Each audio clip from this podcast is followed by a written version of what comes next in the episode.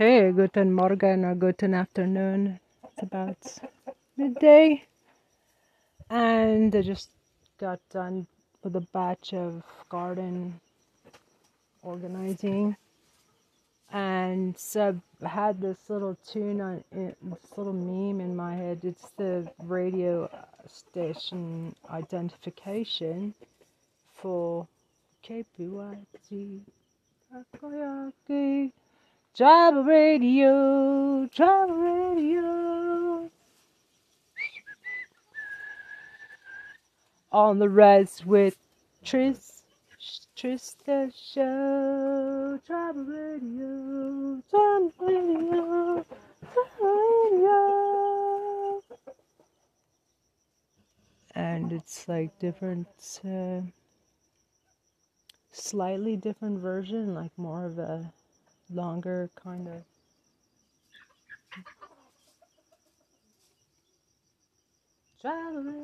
It's a chorus. You know, it'd be really nice if I, if I can get my get a couple friends from the res, like your Pascua. Does anybody? Is there a Pascua or a Tio person out there who would like to sing that song with me and make it my show jingle. Um, just let me know. Trista for POTUS. Trista for the number POTUS at gmail.com. Anyway, so I thought we should check YouTube and see if there's any juicy news tidbits about Trump special matter, master just attacked Trump for lying in meeting. That sounds nice. It's one only hour been ago. 12 Posted one weeks. hour How did ago. you get so At KAMP, student radio at the University of Arizona. KPYT, Pascua Yaqui, Trouble Radio, Trouble Radio. On the roads with just a show. Travel radio, travel radio, travel radio. all of his legal battles. And I got two great things for you in this one. First, a really good update on how everything that's been happening is moving in the negative direction for Trump.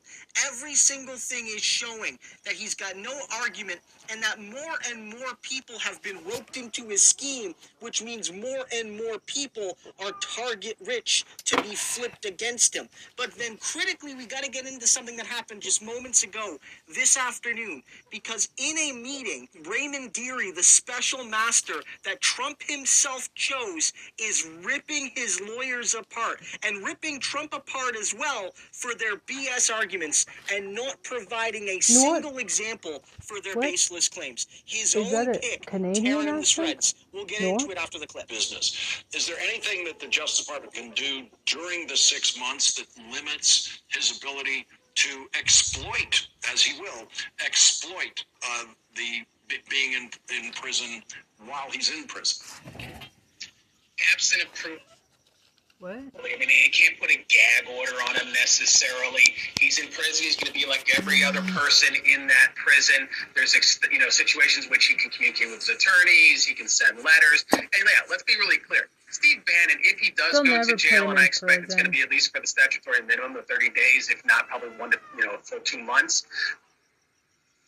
Sure. So Trump the non-classified records, the one that Donald Trump is saying are subject possibly to executive privilege, they're still relevant and material in the context of a criminal inquiry here, and the Justice Department lays this out pretty nicely in their brief because the extent to which the documents with classification markings were intermingled and intermixed with these various other records speaks to not only how much Donald Trump personally had access to them and was viewing them, the extent to which he was giving other uh, individuals, such as these aides we've heard about, orders to move boxes, to reorganize documents. It speaks to his willful retention of the documents with the classification markings, showing it wasn't just a you know, document storage mistake, that he knew they were there, they were with all these other records, and he didn't care. He kept concealing it from the government. Uh, Glenn Kirshner, let's go to the uh, investigative part of the case that is now being uh, peeled away at uh, in press reports. Wall Street Journal now adding two names. We, we got one name last week. Now, now there's two uh, of Trump staffers current uh, in his current employ who are in some way have been contacted by the FBI. One of them has submitted to questioning. We repeated questioning. We know that there could be more, and it's a clear indication uh, that this investigation is moving, uh, no matter what's going on with the appeals. Yeah, and Lawrence, this is a target rich environment for the prosecutors. When you see, we've seen the pictures of dozens of boxes on pallets. These, you know, these documents had to be boxed up by somebody. The boxes themselves had to be moved and transported. And can you imagine all of the people who were assisting Donald Trump in that endeavor? Um, and then once you get to Mar-a-Lago and now perhaps even Bedminster and Trump Tower, there are so many sort of hands on these boxes and potentially on these documents that, as I say, it's a target rich environment for the prosecutors who are digging in and investigating, you know, who may have incriminating information, and importantly, how might these documents have compromised our national security? Katyal, let me begin with you and uh, the, the appeal that, they, that the Justice Department has filed to the 11th Circuit to completely throw out the special master uh, in, in the documents case. What do you make of that? It's an incredibly powerful appeal, Lord. So remember, Trump asked for this special master, which no one normally gets. You and I would never get it. But drew this judge, Judge Cannon, who gave him a special master. She quickly got reversed on the notion that the most serious documents uh, that the Justice Department isolated, the ones with serious national security sensitivity, shouldn't be subject to this special master review. So the Court of Appeals rejected Trump's claims, and two of those three judges were actually appointed by Donald Trump. Donald Trump then took part of that up to the Supreme Court, where he lost last week yet again. And the Supreme Court said these 100 documents aren't subject to special master review and like. Now the department has taken a bigger appeal and said all the rest of Judge Cannon's order for the rest of the documents, roughly I think 19,000 pages or so, the special master shouldn't have been approached for, should have been appointed for that, and that is a devastating appeal brief. It is as good a brief, Lawrence, as I've read, and you know, Trump is now finally seeing after a Supreme Court loss last week that most judges don't take too kindly to poorly crafted legal arguments, and Trump is paying his lawyers a whole lot of money to be handed loss after loss in the courts. And when you look at his legal fees, like his business endeavors, Trump is seeing a rather poor return on his, on his investment. So I just wanted to play that for you because it really shows what bad position he's in. You know, with the Bannon stuff to start, we've talked a little bit about that yesterday, not to labor it too much, but it's a real example of what could happen to him. And it's a clear example that somebody right close to him, who's fundamentally involved in this broad J6 case, is absolutely someone that's being a, potential future outcome for him. And then we get into what Kirshner said which is basically that with all of these boxes and all of these pallets and all of these people that may have helped move them or may have helped pack them or accidentally or on purpose saw documents they weren't allowed to see, all of these people are target rich opportunities to be flipped because if any of these people, whether willingly or unknowingly or on purpose or what have you, committed some sort of offense in their effort to help Trump or hide what Trump was doing or both, those people could be in trouble unless, of course, they're willing to flip on Donald Trump. And that's absolutely bad. And as Katyal notes there, every uh-huh. single ruling has been going the wrong way, and it's becoming. Hey, have you heard of eccentric strength training? It's definitely not this. This is a simple trick becoming clear that the corrupt crony Cannon isn't able to save Trump because every other conservative judge has sort of united against her at this critical juncture. And that's where Dearie comes in. Again, Dearie, a very conservative guy, appointed all the way back by Reagan, respected by everybody, but clearly a conservative, was sick and tired of the BS he was hearing in a meeting today, absolutely in particular with Donald Trump and his team. And it notes here Judge Raymond Dearie, who is serving as special master in a document dispute, admonished attorneys for former President Donald Trump and the government on Thursday. During a status call about documents that were seized from Trump's Mar a Lago estate, Dearie seemed to have little patience. Reuters correspondent Sarah Lynch reported that Dearie complained that the former president had not provided proof for his privilege claims over many documents. Saying it so doesn't make it so, Dearie remarked. And Lynch said the judge became frustrated because attorneys were spending time on documents that were not in dispute. He says, I don't want to be dealing with nonsense objections, nonsense assertions, pointing out that Trump has made numerous assertions that he owns many of the government records. It's a little perplexing as I go through the log, Dearie asked. Where's the beef? Dearie has ordered that attorneys make a joint submission of disputed jo- documents by November 12th. And this is big, guys, because what it shows is that I guess he's also frustrated with the DOJ, probably over some technical issues. Judges tend to be frustrated with both sides in very contentious cases because obviously everybody's trying to make the argument. But with the DOJ, it seems like the frustrations are more technical. It seems like they're more around the edges of conduct. But with the Trump lawyers, it's about all of that, plus the fundamental reality that their central case does not exist. And Dearie is sick and tired and frustrated, and maybe that's a polite word. Maybe frustrated is a code word for pissed or whatever, who knows, about the whole thing. Because Trump is trying Annoyed. to make the argument that these belong to him, that these documents are his, or that they've somehow been declassified and are therefore everybody's or what have you, and he's never provided a single gosh darn shred of proof. And Dearie is sick of it absolutely sick. And that's why Donald Trump is making these arguments in desperation in public, but in court, when they're asked to put up or shut up, they can't put up. And so they ultimately shut up when the chips are down. Dearie's mm. sick of it, as are all the rest of us, conservative judges included. He will lose this case. Uh-huh. Great. Let's continue on with um, his terrible track record in legal affairs, which is a plus for us.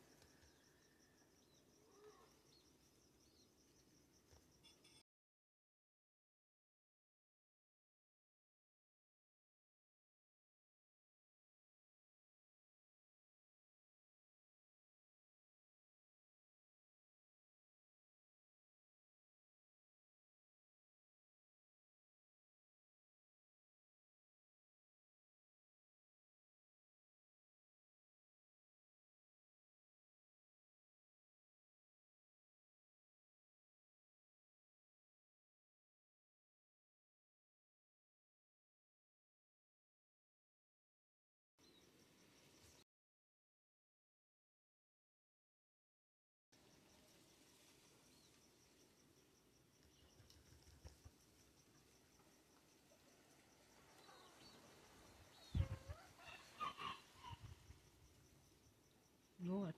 What? Jersey?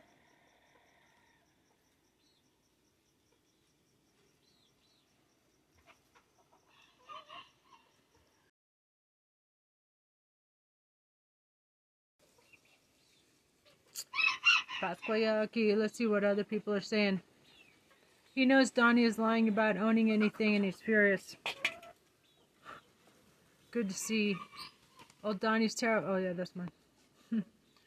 What Trump almost never seems to have an adult in the room to put him and his team in their place. We thank you for serving the law, not the man. Special Master Judge Raymond Dearie. Yes, indeed. Second that.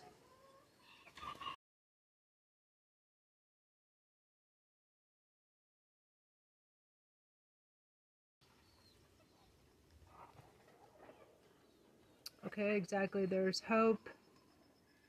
Okay, every American should sue Trump for emotional distress and trauma. Hmm.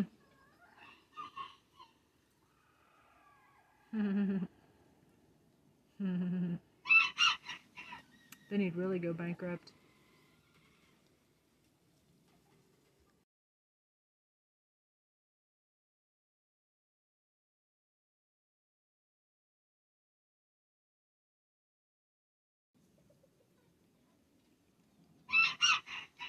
Lock Trump up and throw away the key to his cell. yeah, Trump while crazy like a fox appears more and more desperate. Everyone in the Trump camp now must look to cover their own backsides.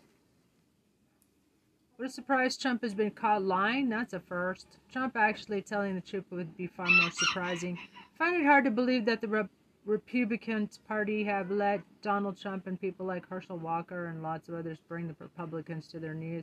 I'm 81 years old, never expected this in my lifetime.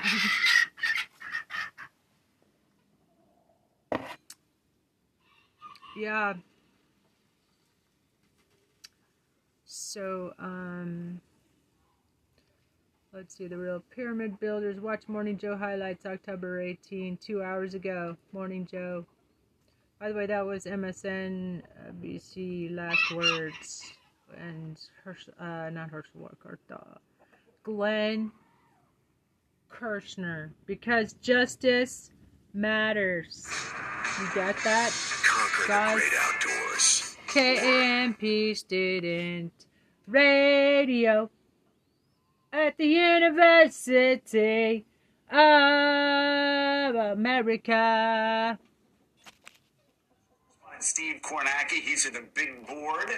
Uh, we're going to cover Luxembourg Two weeks until elections, the not November Luxembourg elections next. shit. But why don't we cover our own right here? So, Steve, fucking so indictments. Three weeks. three weeks. It seems this election has been going three ways. Pre-Dobbs, I think that's our best all shot. Republican. Post-Dobbs, it seemed like Democrats won every news cycle. wasn't just on Dobbs, but on a lot of different things. And now Tribal you've just sort of radio, sensed over the tribal past week or two things breaking back in the Republicans camp. I say you sort of Yeah. sense that. I'm hearing that from Republican campaigns and Democratic campaigns that they really do see a break toward Republicans. The question is, where are we now? What do you mean, break? And with three weeks to go, of course, do we have yet another chapter in this uh, ever winding Wait, sort of campaign? for Republicans. Yeah, What what, does that what mean? you're describing, we are starting to see in the numbers. I think here's the biggest thing we've been tracking through the year, and that is the generic ballot. This is the uh, average from Real Clear. When you ask folks, do you want the Democrats or the Republicans to be controlling Congress? As you mentioned early this year, Republicans had a clear advantage on this question over the summer. Post Dobbs, Democrats drew fuck do you even. Democrats that? even took the lead through mid-September on this metric, and now this morning hmm. Republicans have a lead on average of over two points. That's as big as I've seen the Republican lead on the generic ballot in months. And if you put this in some context here, let's take a look at recent midterm The waves. These are all wave elections in the midterms. This is where the generic ballot was at this point.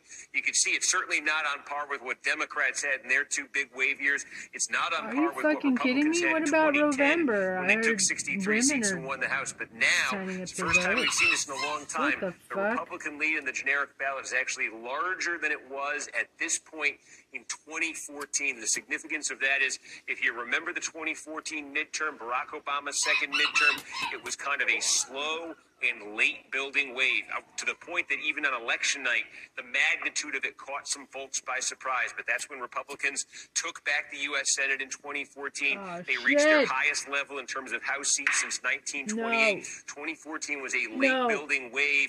You saw that number spike in the last couple weeks. You've now seen this one go from the Republicans just getting ahead of the Democrats a few weeks ago What the fuck up is by wrong over with two you points people? in today's average. So what you're describing in terms of feeling like things might be moving.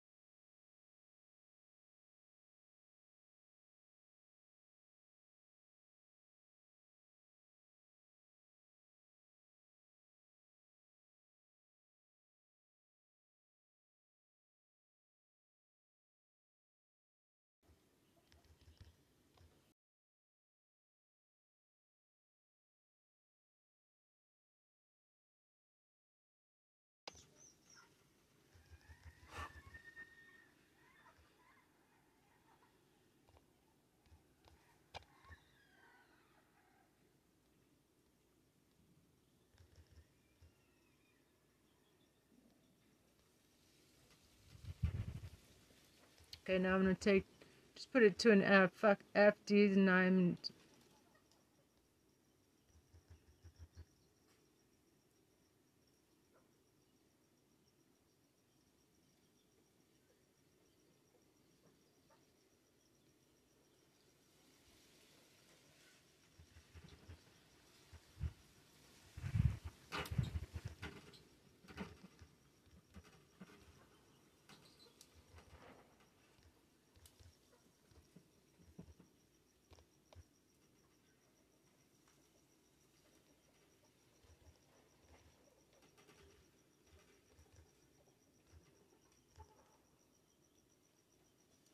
Fucking assholes. Americans are so stupid.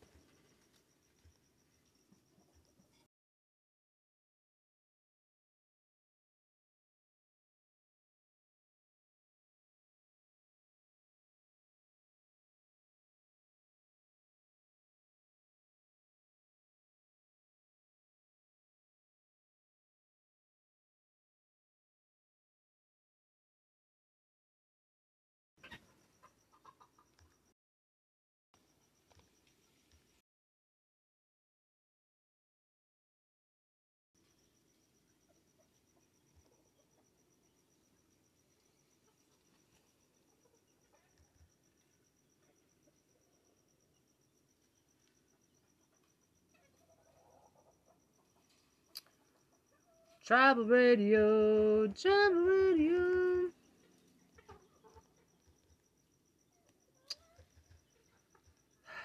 Hashtag GOP traitors.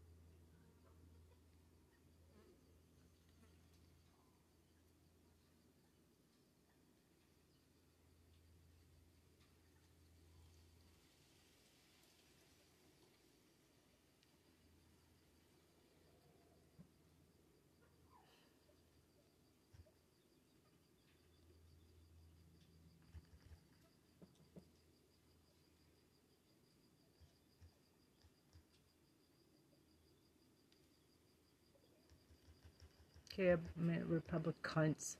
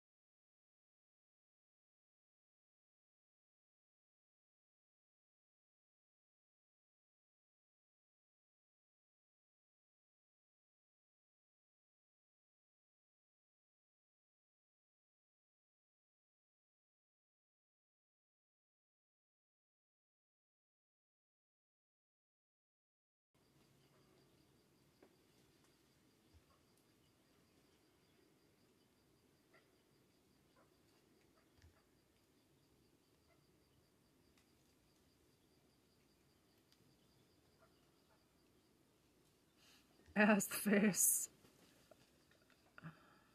Okay, now I'm like cleaning up the uh, Justice Department. Well, just why don't you put why don't you put on some news? You can do this while. Well, I don't want to go away. But our at sign the Justice DEPT.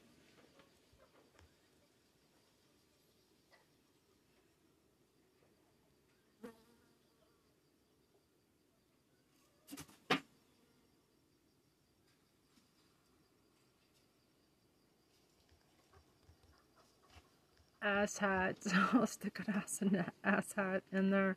I like that word.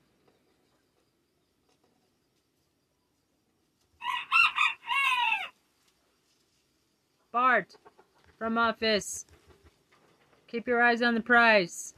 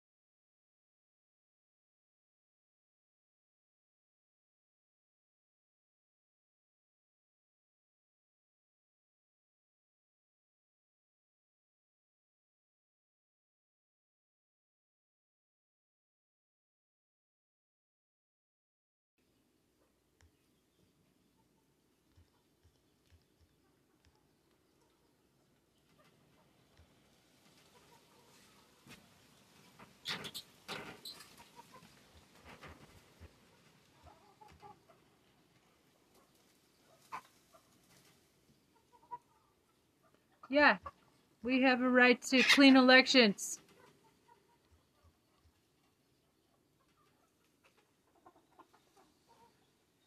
Clean elections. I don't know if that's really a focus of clean elections. I think they focus more on, you know, I think it's kind of stupid actually. Only accept five dollar donations. Well, everybody, all the other candidates, all the Republicans are uh, definitely fucking breaking in the the dough. Republicans is, it seems right now, Tens of millions. these numbers, as you'd say, three weeks to go, see if things change. Citizens Take a look at the Senate battleground here. Uh, again, the top five targets for each party. What does the polling look like in those states? Again, the bottom line continues to be true. Republicans need a net gain of one seat if they're going to get control of the Senate. Right now, on average, they lead in one Democratic held seat. That's Nevada. Adam Laxalt continues to lead Catherine Cortez Masto. Were that to hold, that would be a net gain there for Republicans. But Democrats right now, again, continue to be able to counter that. There is one Republican held seat, Pennsylvania. This is Pat Toomey retiring, where John Fetterman, the Democrat, continues to lead in the polling average here over Mehmet Oz. I should note, though, the big trend in this race, you see Fetterman 3.4. August 1st, if you went back and looked at the poll average in Pennsylvania, it was Fetterman 8.7.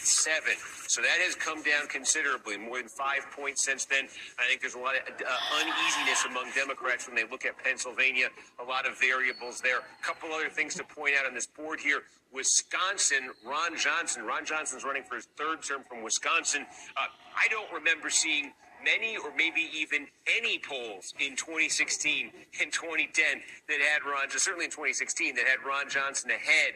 This is a much, at least in terms of the polling, a much better position for him now than it was six years ago when he won one of the biggest upsets on election night to get reelected. And then in Georgia, where you had that debate Friday night, Raphael Warnock and Herschel Walker. Warnock continuing to lead in the polling. Haven't really had much in the way of post debate polling out there, so we're keeping a close eye on that. And the other wild card in Georgia is it's the runoff state. You got to get 50% plus one, or it goes to a runoff December 6th. And neither Warnock nor Walker right now is at 50% in the polling average there. Whenever you talk about the generic ballot, when you talk about these races, many people rightly looked at Kansas. They said, "Well, there's a race with the pro-life choice, uh, the pro-life uh, side uh, of that ballot initiative this summer was supposed to win by one or two points. It was very close. They ended up winning by 19. That there's some sort of invisible vote. The thing I've noticed, Steve, that the further we get away from Dobbs, as you look at the issues, uh, it seems that abortion just isn't registering uh, for a lot of voters, not even in the top three. Um, am, am I missing something? Are, do, do, do you are you talking to campaigns? Do they suspect that there's going to be a hidden vote for Dobbs? Because I'm not exactly sure why that vote would be hidden, why that issue wouldn't appear high on people's priorities. Uh, if it's just not as important as a lot of Democratic candidates think it's going to be in voters' minds. Yeah, I mean, sir, I, I think again, this is just consistent with what you're describing in terms of the atmosphere shifting from the summer. When the focus this summer was so much on the Dobbs decision, all of the uncertainty that it raised. It was also, by the way, the focus this summer was heavily on Donald Trump, the raid of Mar-a-Lago, Trump-aligned candidates winning one high-profile Republican primary after another. Those two things, I think, were center stage. And I think now it's that the economy and inflation, especially with some of that news last week around inflation, maybe really have returned to the fore. There was that New York Times Siena poll yesterday. I don't have it in the board, but if you add it up the economy and inflation in that poll, 44% cited that as their top choice, uh, as their top issue in terms of casting a vote. 5% chose abortion. Uh, nothing outside of the economy, inflation was double digits. So I've seen a lot of polling showing economy and inflation top issue, but the magnitude of it in that New York Times Siena poll yesterday, which had Republicans leading overall the generic ballot, the magnitude of it in that poll yesterday was bigger than I've seen. It does seem the further we've gotten out from that decision uh, this summer and the immediate kind of uncertainty that it raised now, three or four months later, it's back to the economy, back to inflation, and that inflation news last week, I think, certainly didn't help the Democrats. Though abortion is still central to the Democratic case, we heard that in the debates last night. You're hearing it out on the campaign trail. The number, Steve, speaking of that New York Times Siena poll that really stopped a lot of people in their tracks was the swing in just one month among independent women, talking about suburban women as well who decide these elections in many cases, going from plus 14 from Democrats in September to plus 18 for Republicans one month later, a 32 point flip. How do you account for that when you look race by race? Yeah, I mean, and we talk so much about the importance of so many of these races here, whether it's Georgia, the suburbs of Atlanta, whether it's Wisconsin, the suburbs outside Milwaukee, all the, the suburbs outside of Philadelphia. The suburbs really are going to swing and decide these races here. Eh, the economic concern, certainly we've seen when you ask about inflation, you ask about the economy, Republicans enjoy a clear advantage there. The other issue Republicans have been pushing that may have some resonance in some of these suburban areas has been the issue of crime. Suburban areas outside cities where you've seen spikes in violent crime, where you've seen quality of life issues really take the fore. Republicans have been pushing crime in particular. I note Ron Johnson in Wisconsin. He has been doing that. We show Johnson here leading the poll uh, in Wisconsin. It's interesting. There was a, a Marquette law poll in Wisconsin last week that put Johnson ahead by five or six points. And when you look inside that poll, they they asked folks basically, do you take how seriously do you consider? They give them a list of issues, and they basically said, do you consider these to be serious issues? Inflation and economy was number one, over 90% were saying, yeah, basically it's, it's a very important issue. Close to that, at 87%, though, was crime. And that was about 10 points higher than abortion. So I thought that jumped out at me because the Democrats have been running hard on abortion. Republicans like Johnson have been running hard on crime. And I think there might, that poll indicated to me, certainly in Wisconsin, there might be a little bit more resonance with the kind of voter you're describing when it comes to crime right now than it does abortion. And that is redounding to the benefit of Johnson in that state. I like this. Put your foot down, get off your big butt, make some noise, speak the F up. Get off your big butt, make some noise, speak the F up. No, no.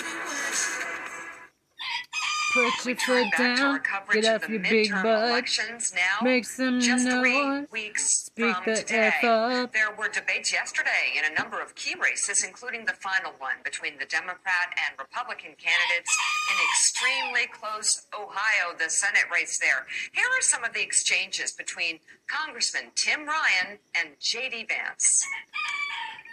It's tragic.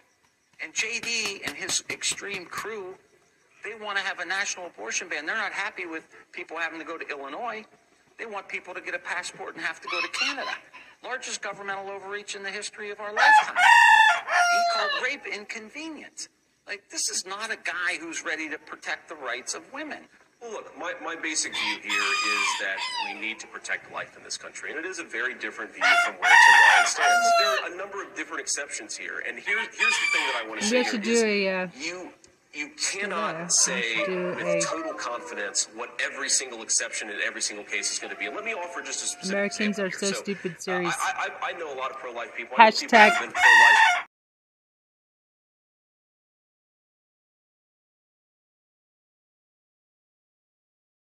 since before I was born. One of the things they will tell you is is- they support an, an, an, an exception in the case of incest, for example. I've heard a number of pro-life people uh, say that.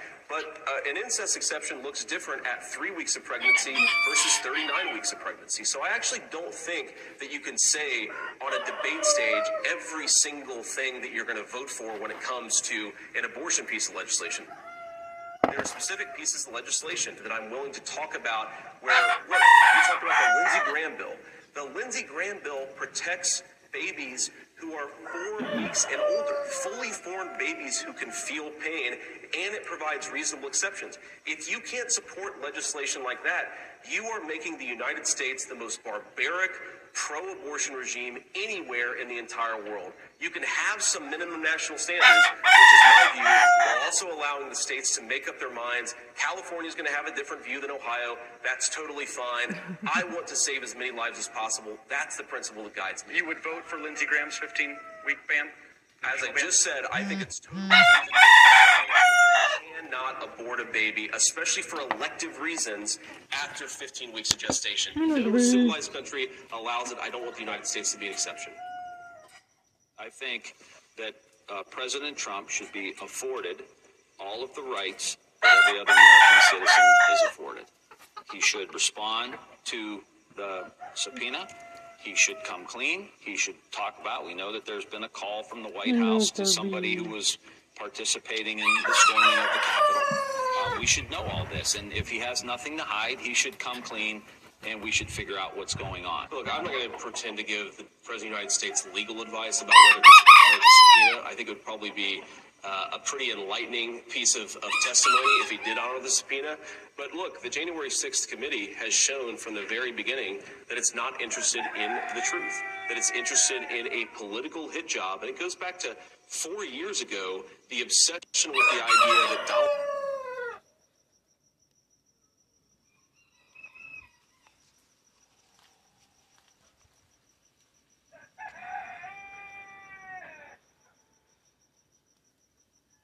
Trump somehow had the election stolen by the Russians, there's been a nonstop political effort to not honor the election of 2016. And I think that's just as much of a threat to democracy as the violence on January the 6th.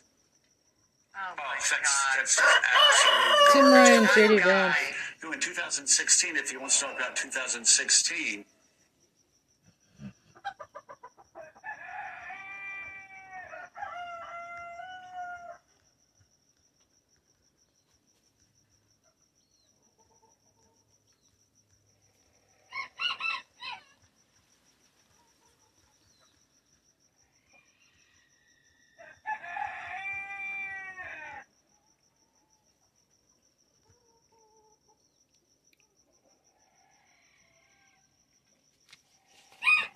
What is wrong with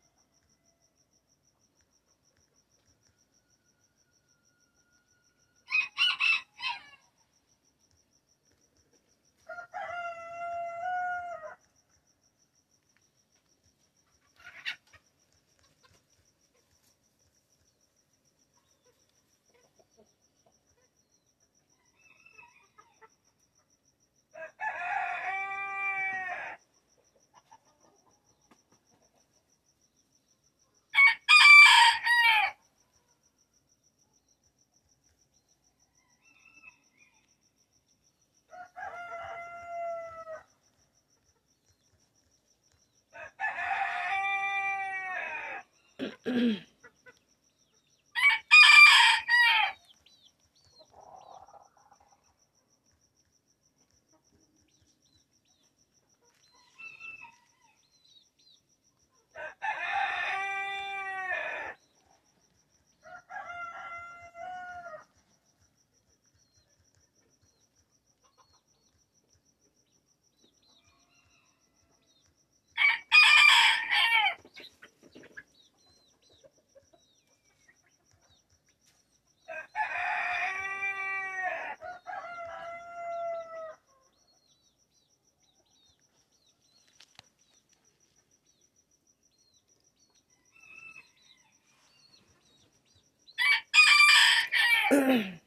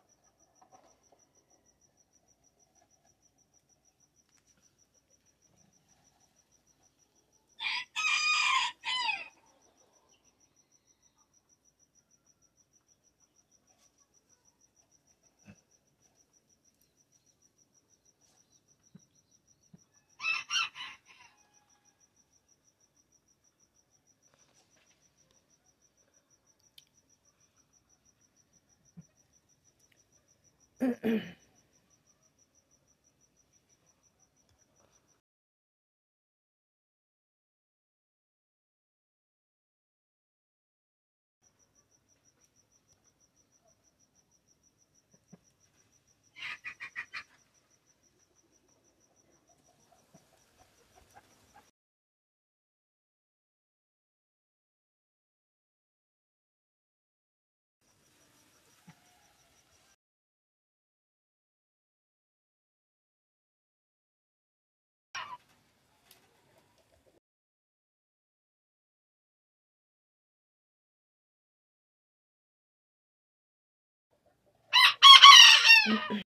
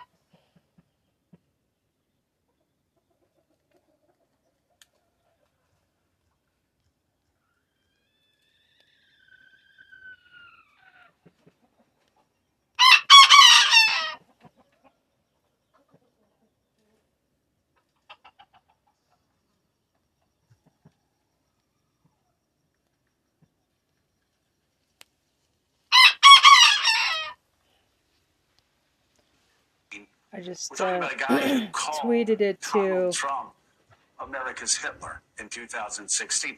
We're talking about a guy who in 2016 lectured Christians and said you can't be a Christian and vote for Donald Trump. What? The same guy that's worried about how Democrats have acted since 2016. Let me tell you something. This moral equivalency is getting really exhausting. I see some people writing columns right now, uh, people that I like, and people who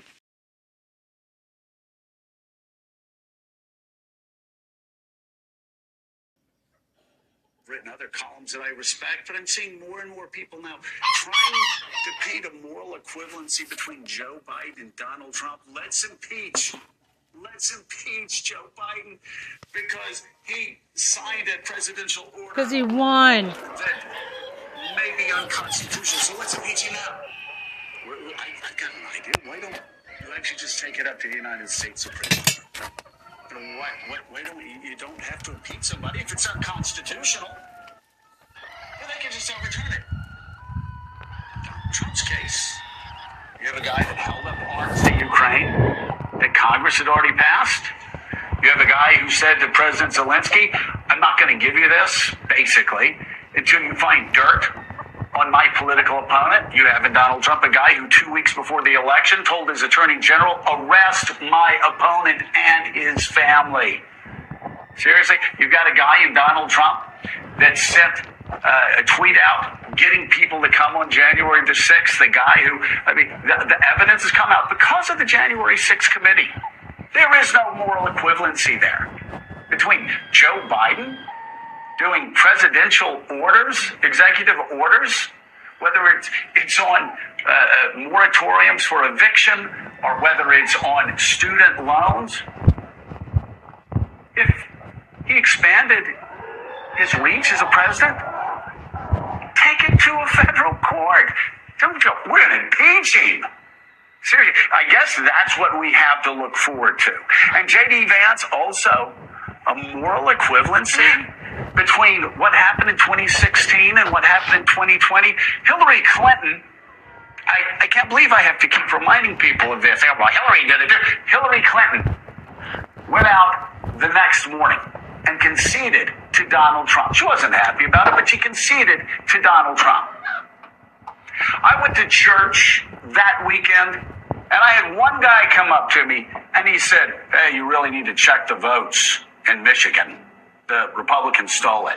I was like, Okay, great. Hey, can I get you some coffee? And that was the end of it. I still have my friends, my family, people I grew up with,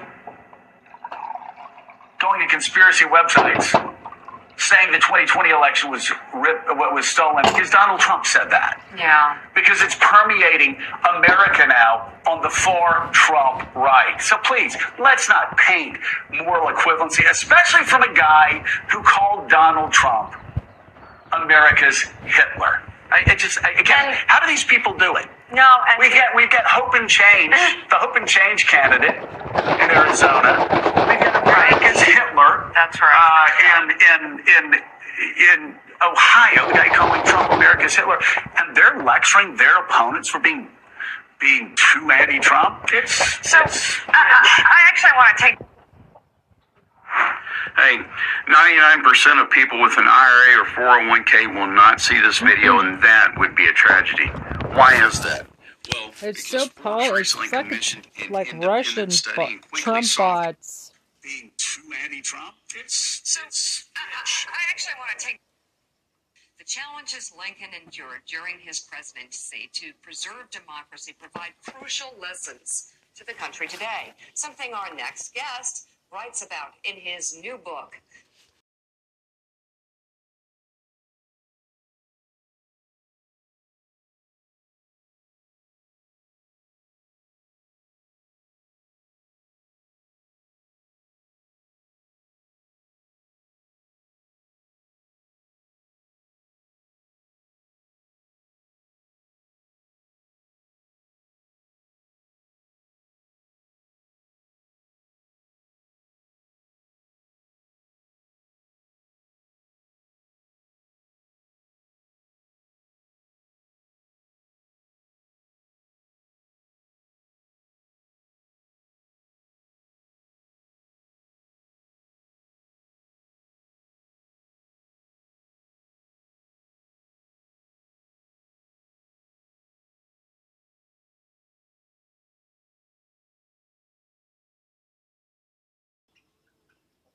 Joining us now, presidential historian Jon Meacham. His new book entitled And There Was Light, Abraham Lincoln and the American Struggle is officially out today. Congratulations. Also with us for the discussion is MSNBC contributor Mike Barnicle and author and NBC News presidential historian Michael By, by, by the way, Barnicle almost selected as Secretary of War for Lincoln. I know. At the It- last I- minute, Michael, there was was an okay. insider deal. Almost happened. They didn't want a guy from Massachusetts. That's the most scandal first- sunk in the Metro on Capitol Hill. The Washington Post, Eugene Robinson, is still with us, and he has the first question. Gene? Uh, Jon, congratulations on the book, um, and I will, I will read it eagerly. I, I'm, I'm curious, you know, it, it wasn't really until he got into the war that the, the sort of stated um, uh, and, and open goal of Lincoln was to get rid of slavery. Um, and he, he, he tried everything to kind of keep the Union together, yet earlier, before he was president, he'd given the famous, you know, a nation divided uh, against itself cannot stand speech, um, uh, as if he knew all along that that um, th- that it was going to it was going to come to that. Was he temporizing? Was he um, uh, playing for time essentially um, uh, until the moment was right, or was this a genuine shift uh, in Lincoln's thinking? Well, as, as a conscientious politician, which is not an oxymoron, uh, and I think that's one of the key points here, is that if you're going to send someone to the pinnacle of power, you need to make sure there is a moral compass. There is a commitment to something larger than your own hold on power. And in many ways, I think that's a, a hugely important lesson about Lincoln for us today. He was anti slavery persistently. Uh, in the in the politics of the time, he believed that that slavery could not be extended to the territories. That was the defining political issue stuck. of the 1850s. It was what the Douglas Lincoln campaigns were about uh, for the Oh. Senate. And Uh, remember, Lincoln kept Uh, losing. yeah, give me fi- give me Uh, so five being minutes. an anti-slavery politician in the 1850s was not a guaranteed winner. But he Give me ten minutes. And as you, Gene, as you mentioned, I'll meet you at uh, he comes to Cooper Union. He talks about how slave there is a there is a strong distinction between us and them, uh, between the North and the South, between the free states and the slave states. They believe slavery is right, and we believe it is wrong. And on that issue, democracy itself would hang because the aristocracy of race in my native region